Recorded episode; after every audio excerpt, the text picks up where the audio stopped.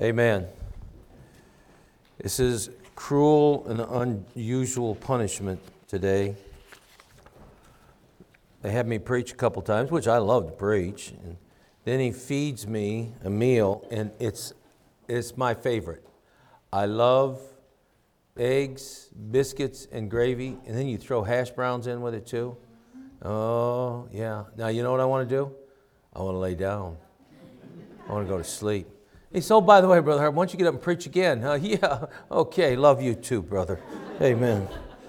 Open your Bibles up to Psalms 80. So if when I'm walking around, if I doze off, just nudge me. I'll come back. And I have a friend of mine. He says, you know, he says people sleep when I preach. It doesn't bother me. They trust me. He says it's the ones that stay awake that I worry about. Psalms 80, starting in verse number one. It says, Give ear, O shepherd of Israel, thou that leadest Joseph like a flock, thou that dwellest between the cherubims, shine forth before Ephraim and Benjamin and Manasseh. Stir up thy strength and come and save us. Turn us again, O God, and cause thy face to shine, and we shall be saved. O Lord God of hosts, how long wilt thou be angry against the prayer of thy people? Thou feedest them with the bread of tears, and givest them tears to drink in great measure. Thou makest us a strife unto our neighbors, and our enemies laugh among themselves. Turn us again, O God of hosts, and cause thy face to shine, and we shall be saved. Look at verse number 19, if you will, the end of the psalm. It says, Turn us again, O Lord God of hosts, cause thy face to shine, and we shall be saved. Let's pray. Father, thank you so much for your blessings. Thank you for what you've given. Thank you for these people and their faithfulness. We thank you for those who prepared the food and what a wonderful meal that we've had. Now, Lord God, I pray you help us. Help us, Lord God. Help us to get the message that you have for us. Uh, Lord, it's our, our physical bodies may not want to stop and hear, but Lord God, you have something for us this, this afternoon. I pray, Heavenly Father, you just cause us to be able to get it. Thank you for the blessings now. And I ask you, Lord, again, to fill me with your Spirit and use me this afternoon, that all things will be done to honor and glorify you. For we ask this in Jesus' name. Amen. All the words in the Bible are important. There's not a single word. That's why we hold to the King James Bible. It's what's referred to as a word for word translation. In other words, what that means is they translated according to each word that's said. It's not translated according to thoughts. Many of the modern translations are, we are translating the thoughts of God. Well, my Bible tells me that my thoughts are not your thoughts and my ways are not your ways. So, excuse me, how are you, tra- how are you putting in the thoughts of God if God says we don't know his thoughts? Duh. I have a real hard time with all of that. It doesn't make any sense to me. But all the words are important. You say, why is that? Look underneath where it says Psalms 80. It says to the chief musician upon uh, Shusham Yudith. You see that word Shusham Yudith? It's actually two words put together. It's, uh, the, the first word is Shushanim, and it means uh, that which is, uh, uh, uh how would I say that? That which is beautiful, that which is uh, of, of, a pleasant fragrance. It, it, has a beautiful smell, a beautiful sound to it. Shushan is also the word it's translated in Psalms 2, verse numbers 1 and 2, where it talks about he is the lily of the valley. That word lily there is the word Shusham. It means something very beautiful, and that's where it comes from. The word Yudith means testimony. So this is a testimony of something beautiful, something important. Now, the book of Psalms is the songbook of the Bible. God likes singing. So, how do you know that? There's singing going on all the time in heaven. Amen. That's what it tells us that the cherubim are singing all the time. God likes singing. He has the book of Psalms. And some songs, and you know this to be a fact, some songs are congregational songs. It's for the whole congregation to sing. Some songs are solos songs. And in the book of Psalms itself, some songs are solo songs, some are congregational songs. This particular psalm is a congregational song, it's for the whole congregation to sing. It is the beginning of a series of songs that are really t- attached together. From Psalms 80 to Psalms 85, these songs are about revival. That's what they're about. They're about the, ne- the need of revival and it's a going back and forth. Uh, there's the, in this particular place, we have a cry for revival, and we have the response of God, and then the, the, the comment back by the people. It all culminates in Psalms 85. Turn to Psalms 85, if you will. And in Psalms 85, it, it ends uh, with the Psalms 85. And of course, the most famous verse out of Psalms 85 is verse number 6 Wilt thou not revive us again, that thy people may rejoice in thee? So it deals with the issue of revival. All of these Psalms go back and forth until you come to a head with Psalms 85. The desire here is for the issue of revival. That is what is wanted. Uh, folks, that's what we should want. Amen. It really is. Revival is often declared today, but seldom had. It seems that the farther along we go, the less and less we have a revival. Now, I'm not talking about phony revivals. I'm not talking, there was one that went by called the Laughing Revival. That was, a, that was stupid and foolish. And uh, there's been others that have declared some things a revival. Real revival changes things. They have an effect upon a church and then eventually upon a community. It's the kind of thing that closes bars, dance halls, and changes the lives of people. You don't see that. Let's be honest about it. We're not having it take place. And it seems that we're getting farther and farther away from that. Um, back uh, many years ago, I had the opportunity. Uh, uh I, I, uh, let, let me back up a little bit and explain it to you here. Preachers get flyers all the time. You're invited to this thing, that thing. We get a lot of junk mail, okay? And in our junk mail, they'll say, if you'll buy this, this will increase your attendance by one third. No, it won't. Okay, it'll just increase your debt by one third. And uh, so they, they, they sent it, and I, and I get a flyer. And I was in Dubuque, Iowa. Dubuque, Iowa is a city of 62,000, as I told you. It's 90% Roman Catholic. There was three Baptist churches, and we were the biggest of the three. We got up to about 120 uh, was the, our biggest time on a regular attendance. We got up to high days of 160, 170, right in that area. So uh, we had this. Now, we had a, a, lot of Bible churches and a, a group called Hope Evangelical Free Good for Nothing Churches. Okay, and they called themselves a church. They weren't. They didn't say good for nothing on them. I really, really be honest, but that's what I added.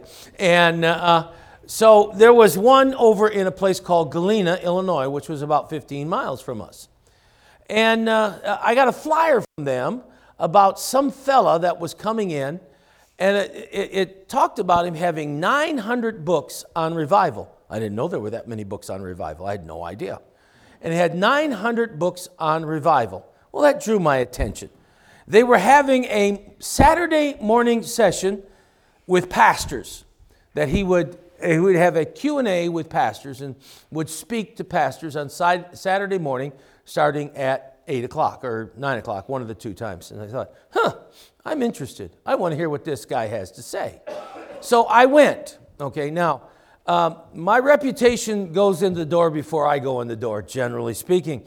And I, I was well known and quite outspoken with inside the community of Dubuque. What are they going to do to me? I'm the only Baptist there that makes a difference. And so, what are you going to do? You know, hey, pfft, I knew who was on my side me. Nobody else. I didn't care. And uh, so I go in, and I, I, have a, I have an attitude. My attitude is to be early. If you're not early, you're late. Yep. I didn't get many amens on that one at all. I'm telling you. Yep. You know, if you're supposed to be there at nine o'clock, you should be there at ten to nine. My wife's attitude is if I'm there by five after nine, we're okay. And uh, her nickname is Always Late Lynn. And uh, can I tell you what we fight about? okay. Oh. Oh, it drives me absolutely crazy. And, uh, but, and my wife has never been, my wife has no concept of time, uh, not at all. I'll be there in five minutes. Half an hour later, she has, hey, where are you at? I told you five minutes. A half an hour ago. And uh, she just has no concept of time. That's her. her uh, and her family told me she was that way when she was a kid. It, we, we bought her several watches. It don't work. Don't work. Mm-mm. She's just, it's just not going to happen. And, uh, uh, but anyway, I, I was there 10 minutes early.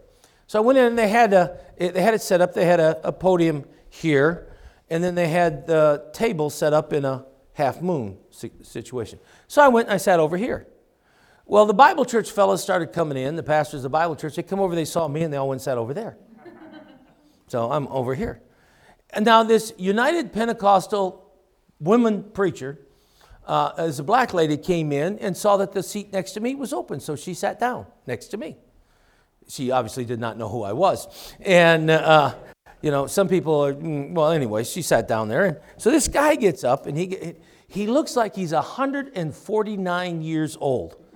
He looks like he died and forgot to lay down. And uh, so he gets up to speak, okay? Now, he takes, actually, started with this text here, which is what opened my eyes to this particular text. Started with this text here, and he begins to talk. Now, he starts out saying this. He says, Now, gentlemen, I know you're all pastors. If you have any questions, just raise your hand and I'll call on you. This, I'm not just going to lecture to you. We'll have, of course, questions and answers. Okay, he gave me permission to ask questions. I want that very, very clear at the very beginning.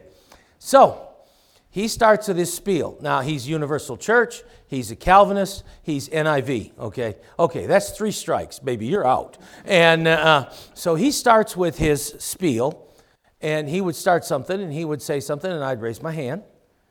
And he'd say, Yes, sir. Who are you? And I said, I'm Bob Harbin. I'm the pastor of Grace Baptist Church in Dubuque, Iowa. Yes, sir. He doesn't know anything about me. And so I ask a question. Okay? And he didn't care for the question.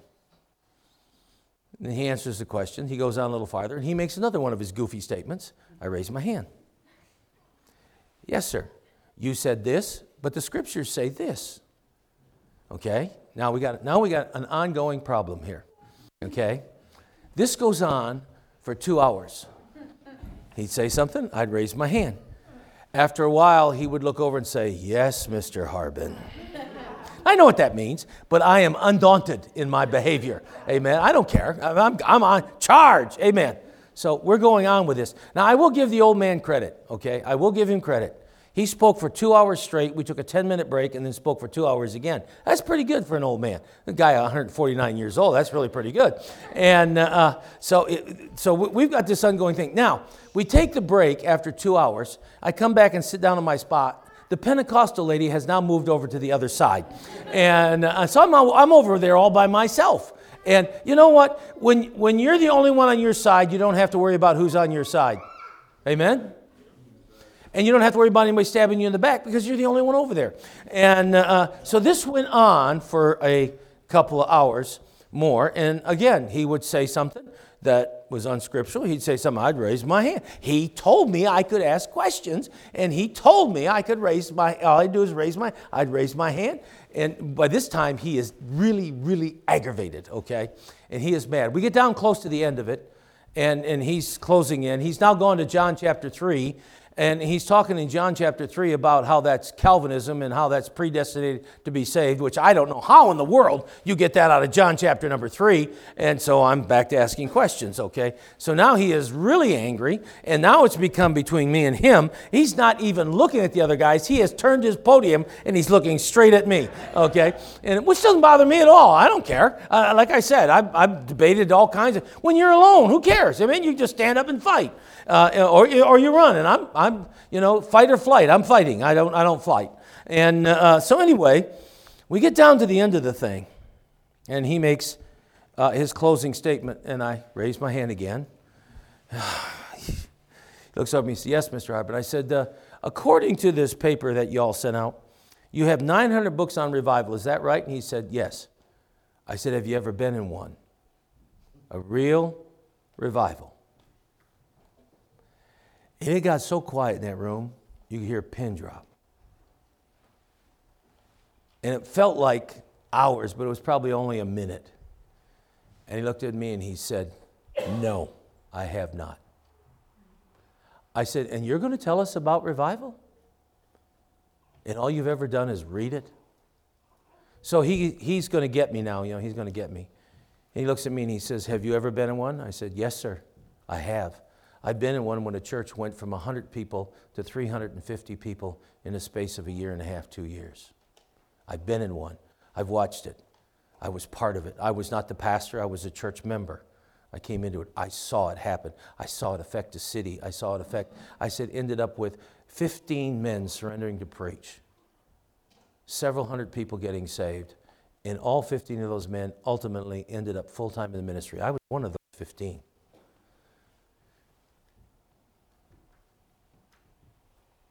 He prayed and dismissed.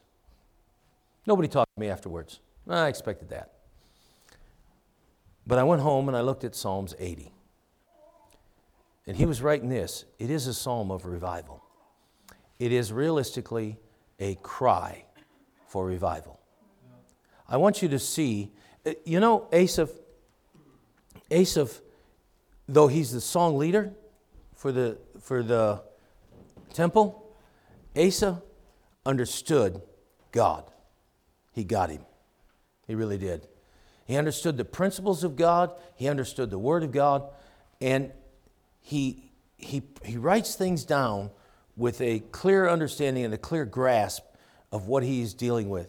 And he begins this back and back, back and forth things with God about the issue of revival with, first of all, a cry for revival. The first thing I want you to see about this cry is that there's a pleading. Now, let me tell you something about revival. There is no one, two, three steps in the plan to get a revival. It doesn't exist.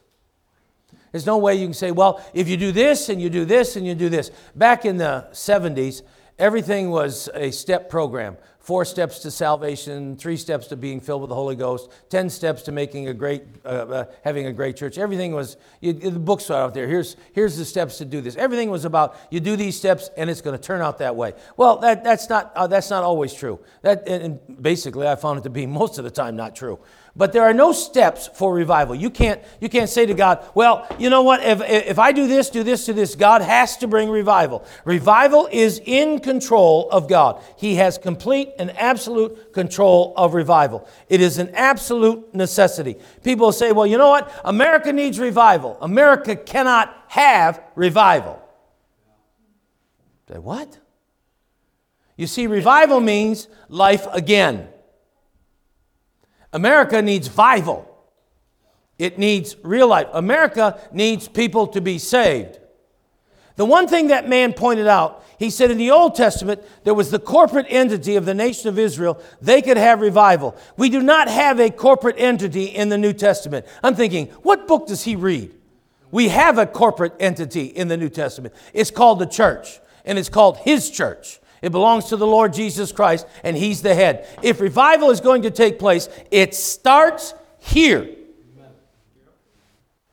You're going to have revival? You start it. This is the place. God is the creator of the New Testament church. He's the first pastor of the New Testament church. He organized it, He set it down, and He gave it its, its, its, its marching orders. And He's the head of the New Testament church. There's no universal invisible thing. Folks, you are what God started. This is what He wants. And He will revive this work because it's His. There's a pleading. But I want you to go back to our text. I want you to see some things. I want you to know His approach as He goes to it. There's no catchphrases, there's no issues, but I want you to see His approach and what He does. Look at the words that he used. Boy, words in the Bible are so important. Study words. Jesus said, Man shall not live by bread alone, but by every word that proceeded from the mouth of God. Study words, they're important. Look at what he says Give ear, O shepherd of Israel. Do you know that God has referred to by many different names? You know that, amen? You, you know that. It's one God, but he's called by many different names. Why? It's done that way so you can understand the character of God. It reveals things about God. He uses the phrase shepherd, O shepherd of Israel. His approach to God is as his shepherd. That's important. You see, a shepherd is somebody who protects, a shepherd is somebody who provides. He is seeking God on the issue of compassion and mercy. We don't demand of God. I've listened to people pray, God, I demand that you do this. What? What? You're going to demand God? You think God's in a box that you can pull him out and tell him what to do? God's not in a box. I, when I, I had junior church, and one of the junior church, this is back in the 70s, and one of the junior church people had to sing a song. I put a stop to it. We never sang it again. So if you sing it, you shouldn't. Okay? You say, Well, I'm offended by this. You'll live. There's a verse in the Bible for you Psalms 119, 165. Great peace have they which love thy law, and nothing shall offend them. So if you got offended, then you don't have any peace. Just thought I'd bring that up. Anyway, the song, the song went, I wish I had a little little red box to put my Jesus in. I take him out mm, mm, mm, and put him back again. I said, Whoa, we're not going to sing that song. And he said, Why not? I said, Because Jesus doesn't go in a box. It's not somebody that, well, I carry him around when I need him. I open up the box and get him out. No, no, no, no, no. He's God. Amen. That, that doesn't work that way. No, no, no, no, no. See, if we're going to approach God for a revival, we got to approach Him on the issue of mercy and grace. God, well, yes, this is what we are. We know that, God, we need you to do something. Our country is going to hell in a handbasket. This is awful. This is an absolute disaster we have in this country. I cannot believe how far this country has gone from my birth on. It, in the 50, in 50 or 60 years, it is just incredible what we accepted. I, I, I, I can't believe if, if, if you. Do you know in public schools, several of the public schools, my, uh, my uh, children live in a place called uh, Bettendorf and Davenport. In one of the public schools, they have to have a kitty litter box in the girls' bathroom because some girl has declared herself to be a cat. Are you kidding me? So they got to put a kitty litter box in the bathroom?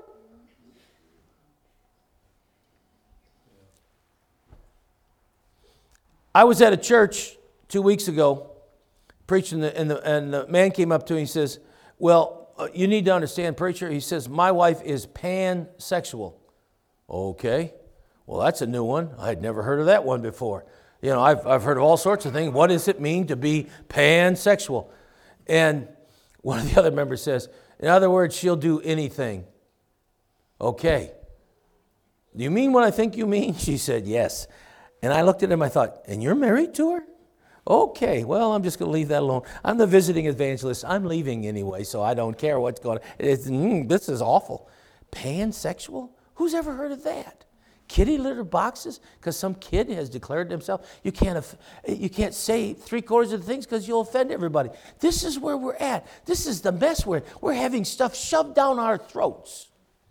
And they're seeking to indoctrinate our children into this philosophy that they have going on. Uh, this is not, uh, this, this is not God's country anymore. It's not. This is paganism. This is vile. We're losing our country and our freedom. Listen to me. I want you to understand something. This country has been the greatest country for God in its existence. We have sent out more missionaries over the existence of this country to preach the gospel than all countries combined from the time of Christ. This country. But now that's coming to an end too. We're losing our missionaries. We're being kicked out of countries. Our churches are having less and less support money. Many of our churches are getting older. That's one of the great things about this church here is we got a lot of young people. Praise the Lord. Young marrieds, babies. They cry a lot. They cause problems. Nursery's packed. Amen. Oh, that's wonderful. That's good. That's a good thing. And It's unless they're your kids, right? Mm-hmm, mm-hmm. Listen to me. We are losing our country. My grandchildren are growing up in a country that I do not recognize. We need a revival. And we need it soon. If the Lord has not come back in the next 30 years, I can only imagine what will be here. This is serious. We need to plead with God. We need to plead with Him to do something. Listen, and I'm going to make a statement here, and you're probably not going to like it, but it's life. Politics and political things isn't going to change America. We hear these supposed conservatives get up and tell us the conservative views so they can, we can vote for them. And then when they get into office, they fall right in line with all the liberalism. And we say, wait a minute, wait a minute, where's your integrity? We voted for you on this stand and you're not even following it? This is what's happening to us. Let's face the truth of this. And if you're young and you, you got young kids, your children are going to grow up in this society. We need God to do something because our efforts are failing miserably. Whether you like it or not, it is true. It ought to grip your heart. And you ought to plead with God God, you got to do something. O shepherd of Israel. O shepherd of Israel. He pleaded with him. Shepherd is a protector. He also said, Who leadeth Joseph. Joseph went through into the land of Egypt through trials and tribulations. He also makes a statement which is rather interesting. Before Ephraim and Benjamin and Manasseh. And I thought, well, what in the world? Why those three? Why those three tribes? I, I didn't get it. I, so I went and studied it. I went and studied their names. I went and studied it. I read my commentaries. I buy these commentaries all the time. Buy all these commentaries, and then I read what they say, and I find out they don't know any more than I do, and I don't know why I spend all the money on them. And uh, but I read the commentaries. Nah, that's, that's that doesn't sound any good. That's, and I couldn't figure it out. Why these? Why this three tribes? Why include them? Now, two of them are sons of Joseph. I thought, well, maybe that's it. That didn't fly. Didn't go anywhere. Okay, because the other one didn't work. Okay, so I didn't know what to do with it. And so one day I was in a, um, uh, I was at Worthington Minnesota, and Brother Jim Sickmeyer. And I went and, uh, and they had a big picture of the tabernacle and the children of Israel in the wilderness, okay? And they had three tribes in the front, uh, and then they had three tribes on each side, and three tribes in the back. The three tribes in the back were Ephraim, Manasseh, and Benjamin. As they traveled, all they could see was the ark.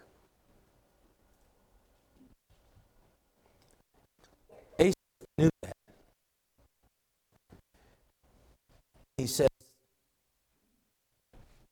we, gotta, we need to get our eyes on you. What do you got your eyes on?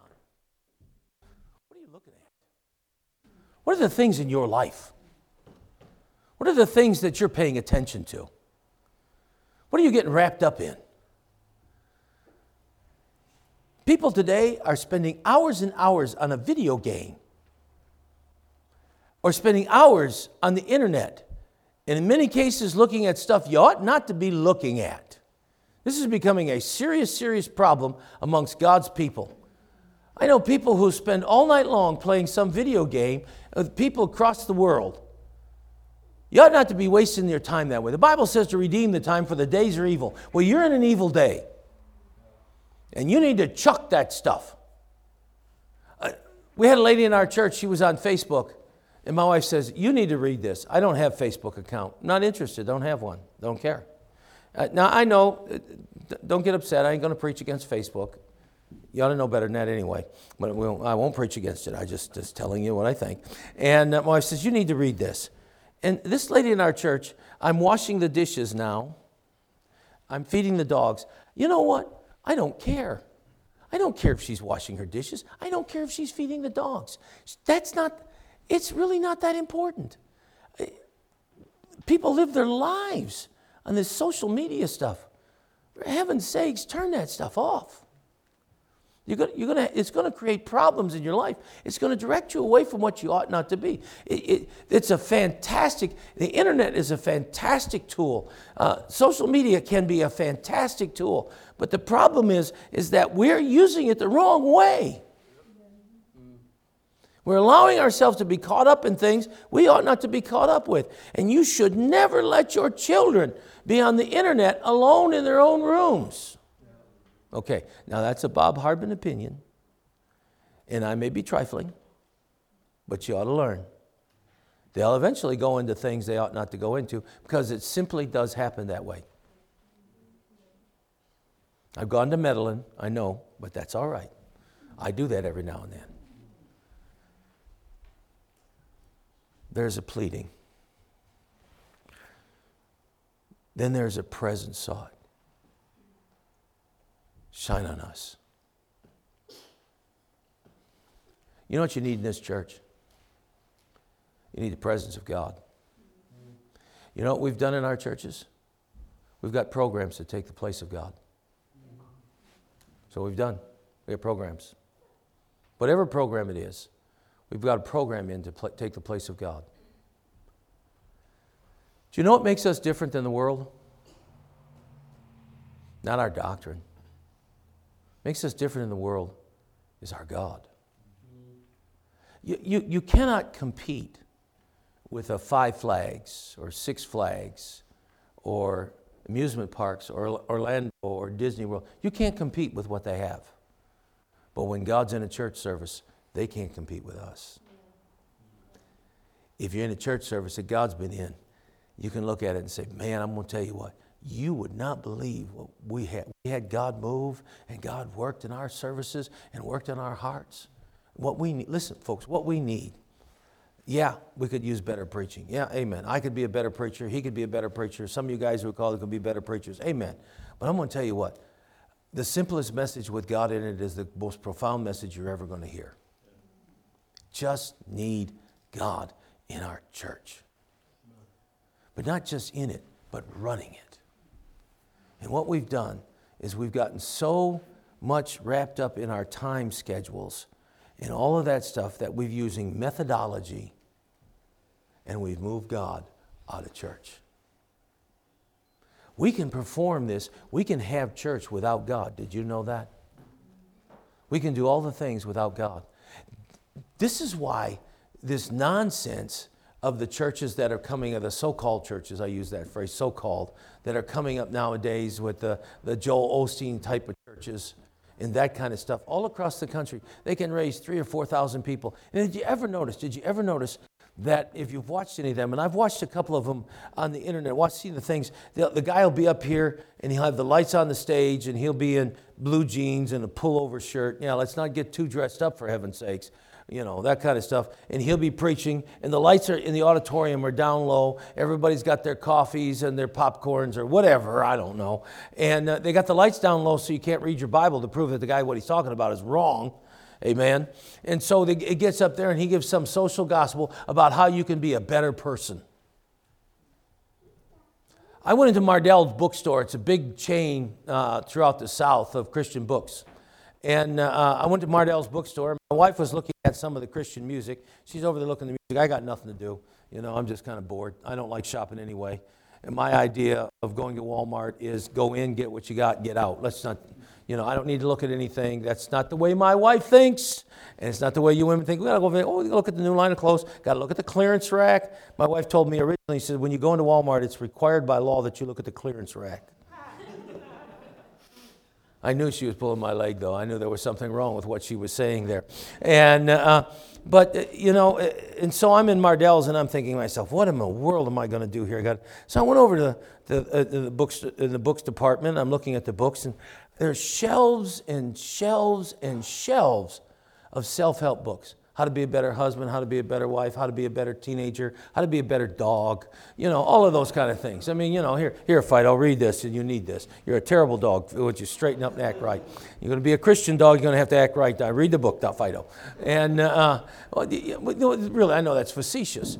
And, and, and so I, I said, I got a question for you. Young man, come here. So he comes over, he says, Yes, sir, what can I do for you? I said, You got a book on God? He said, What?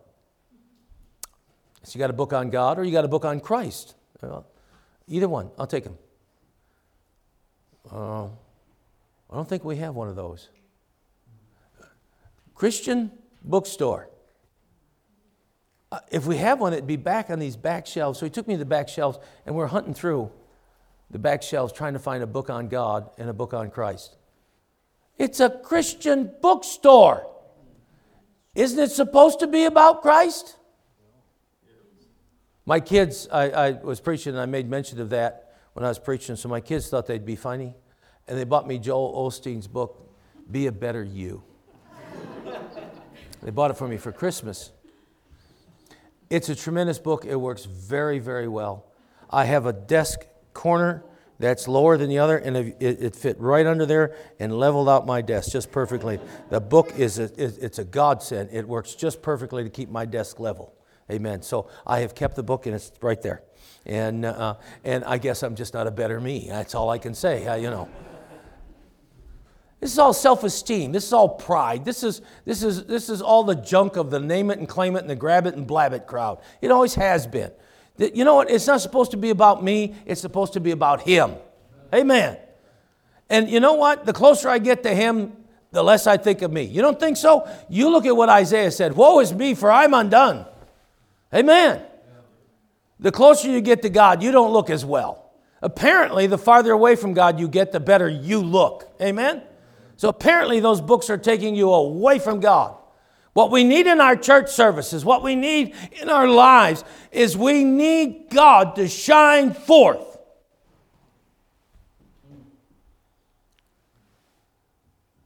Now, the third thing we need, we need His power. Do you notice what He says? Three times He says this stir up thy strength. I Need the power of God.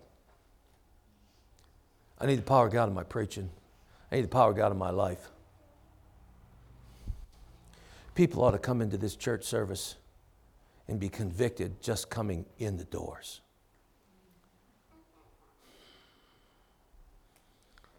I was telling you about the revival we were in. We had a campground. The church had bought a campground. We, uh, we paid, uh, it was 30 acres, and we put a tent up on it for food, and we put a tent. Baptists are always eating. We ain't eating, we ain't meeting. Amen. And, uh, you proved that to be true. Uh, uh, and we had a tent for, for the services and a tent for the food, and, uh, and, and the little. Little houses to go and use as the bathrooms. Amen. Wonderful places. And um, we had a fellow drive by and we were singing. A fellow drove by and he heard the singing. And he turned around and came back and came in. And he got out of his car. And when he got out of his car, he made this statement. He got, got up and gave a testimony. He said, I got out of my car and stepped on the ground. I can't believe how convicted I was. He says, I'm not a Christian. My mother was, and she told me I needed to be saved. And he says, I cannot believe the conviction just standing on the ground. Oh, I don't know if I agree with that. Yeah, because you ain't never been around it. When you've been around it, it is true. God creates holy places. And this ought to be one of them. People ought to come in here and be, we need, we need God's strength. We need His power. We need God to do some things. We need God to make some miracles take place. We need God to, to help. I, listen, I'm tired of reading the stories in the past of how God did great things. I want to see them in my own life. I want to watch them take place in, with me. I want to see God do some great things. And I go, wow. The word we use, we toss around the word awesome. Truthfully, the only one that fits to is God. It, God is awesome. Amen. And He is powerful. And you know what?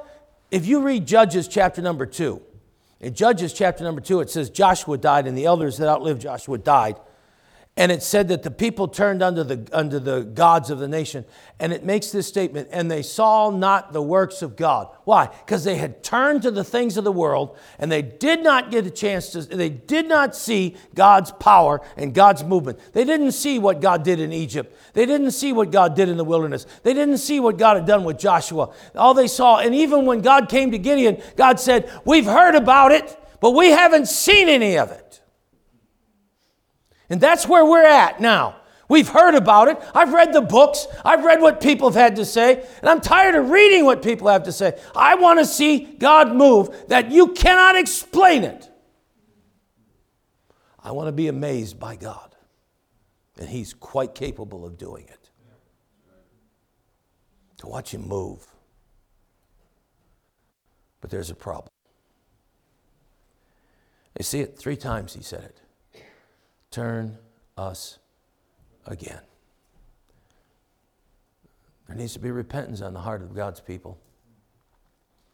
We need to turn back to God. We need to give our lives to Him. We need to say, God, we need your help. We need you to do something. Do something with me and in me. Turn us again. You see, Asa did not exclude himself. He didn't say turn them again. He said turn us again.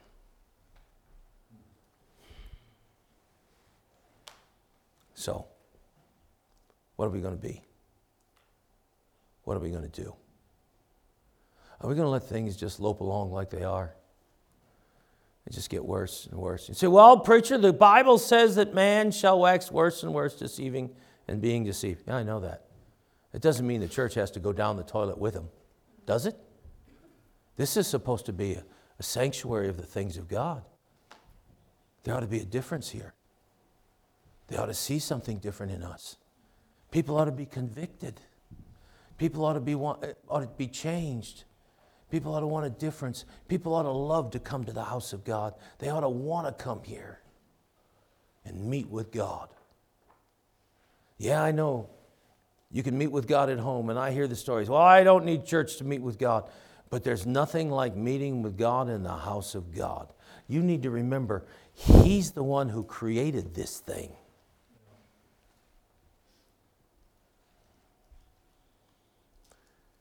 and you're disobedient when you forsake it. And you're disobedient to Him. What kind of church are you going to be?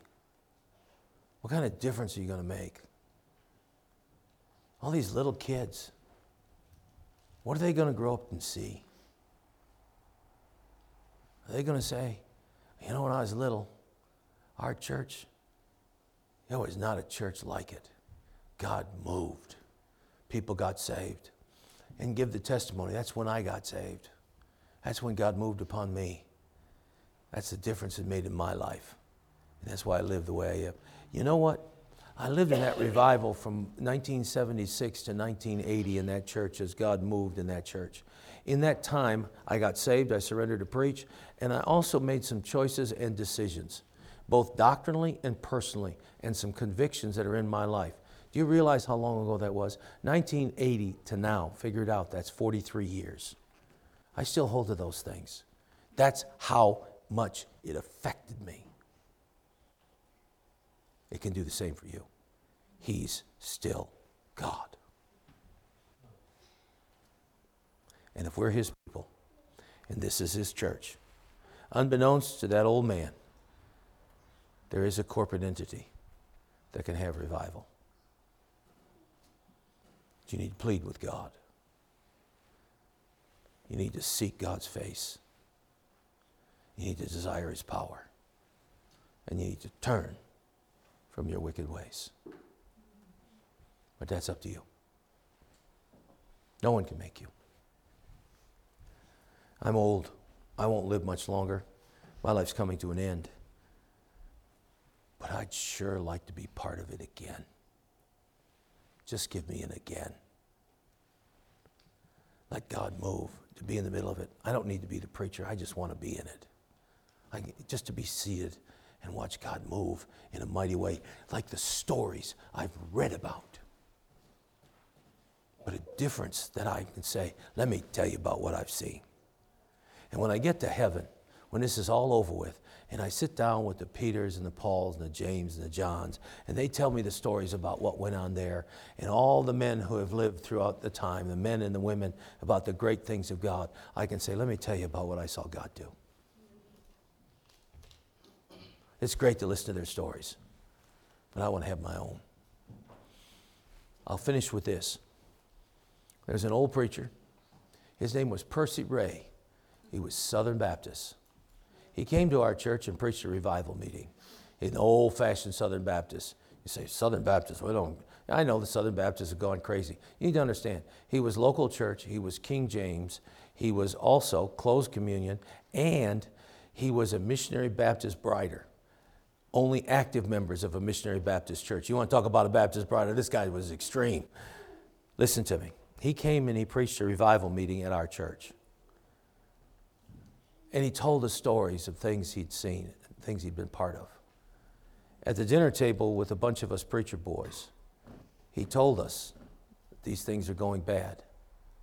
And I looked at him and I heard him preach, and I never heard anybody. Listen, I've heard the Jack Hyles, and I'd heard the, uh, the Jack Van Impe's, and I heard the Lester Roloffs, and I heard all those guys. All those guys of that generation before me.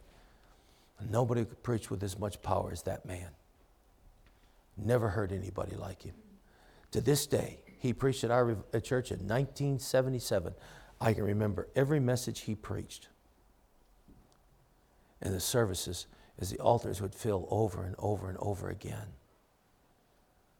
People would weep and cry. Hearts would be changed, lives would be affected, folks would be saved. And I thought to myself, I want that. I want that. I want to see that. I want to be part of that again. I don't care who, I don't care where, but I want to see it again. What do you want? I want God to move. Why can't it start with you? Why can't it start here? Why not? Are you not the Lord's church? Are you not that corporate entity? Is He not your God? He's still God. He hasn't changed. The problem's not Him. What do you want? You want to change a community, a life, and maybe a nation. Every revival that I've ever read about has always started with a couple of people and spread. Why not you? Why not me? Heads bowed, eyes closed.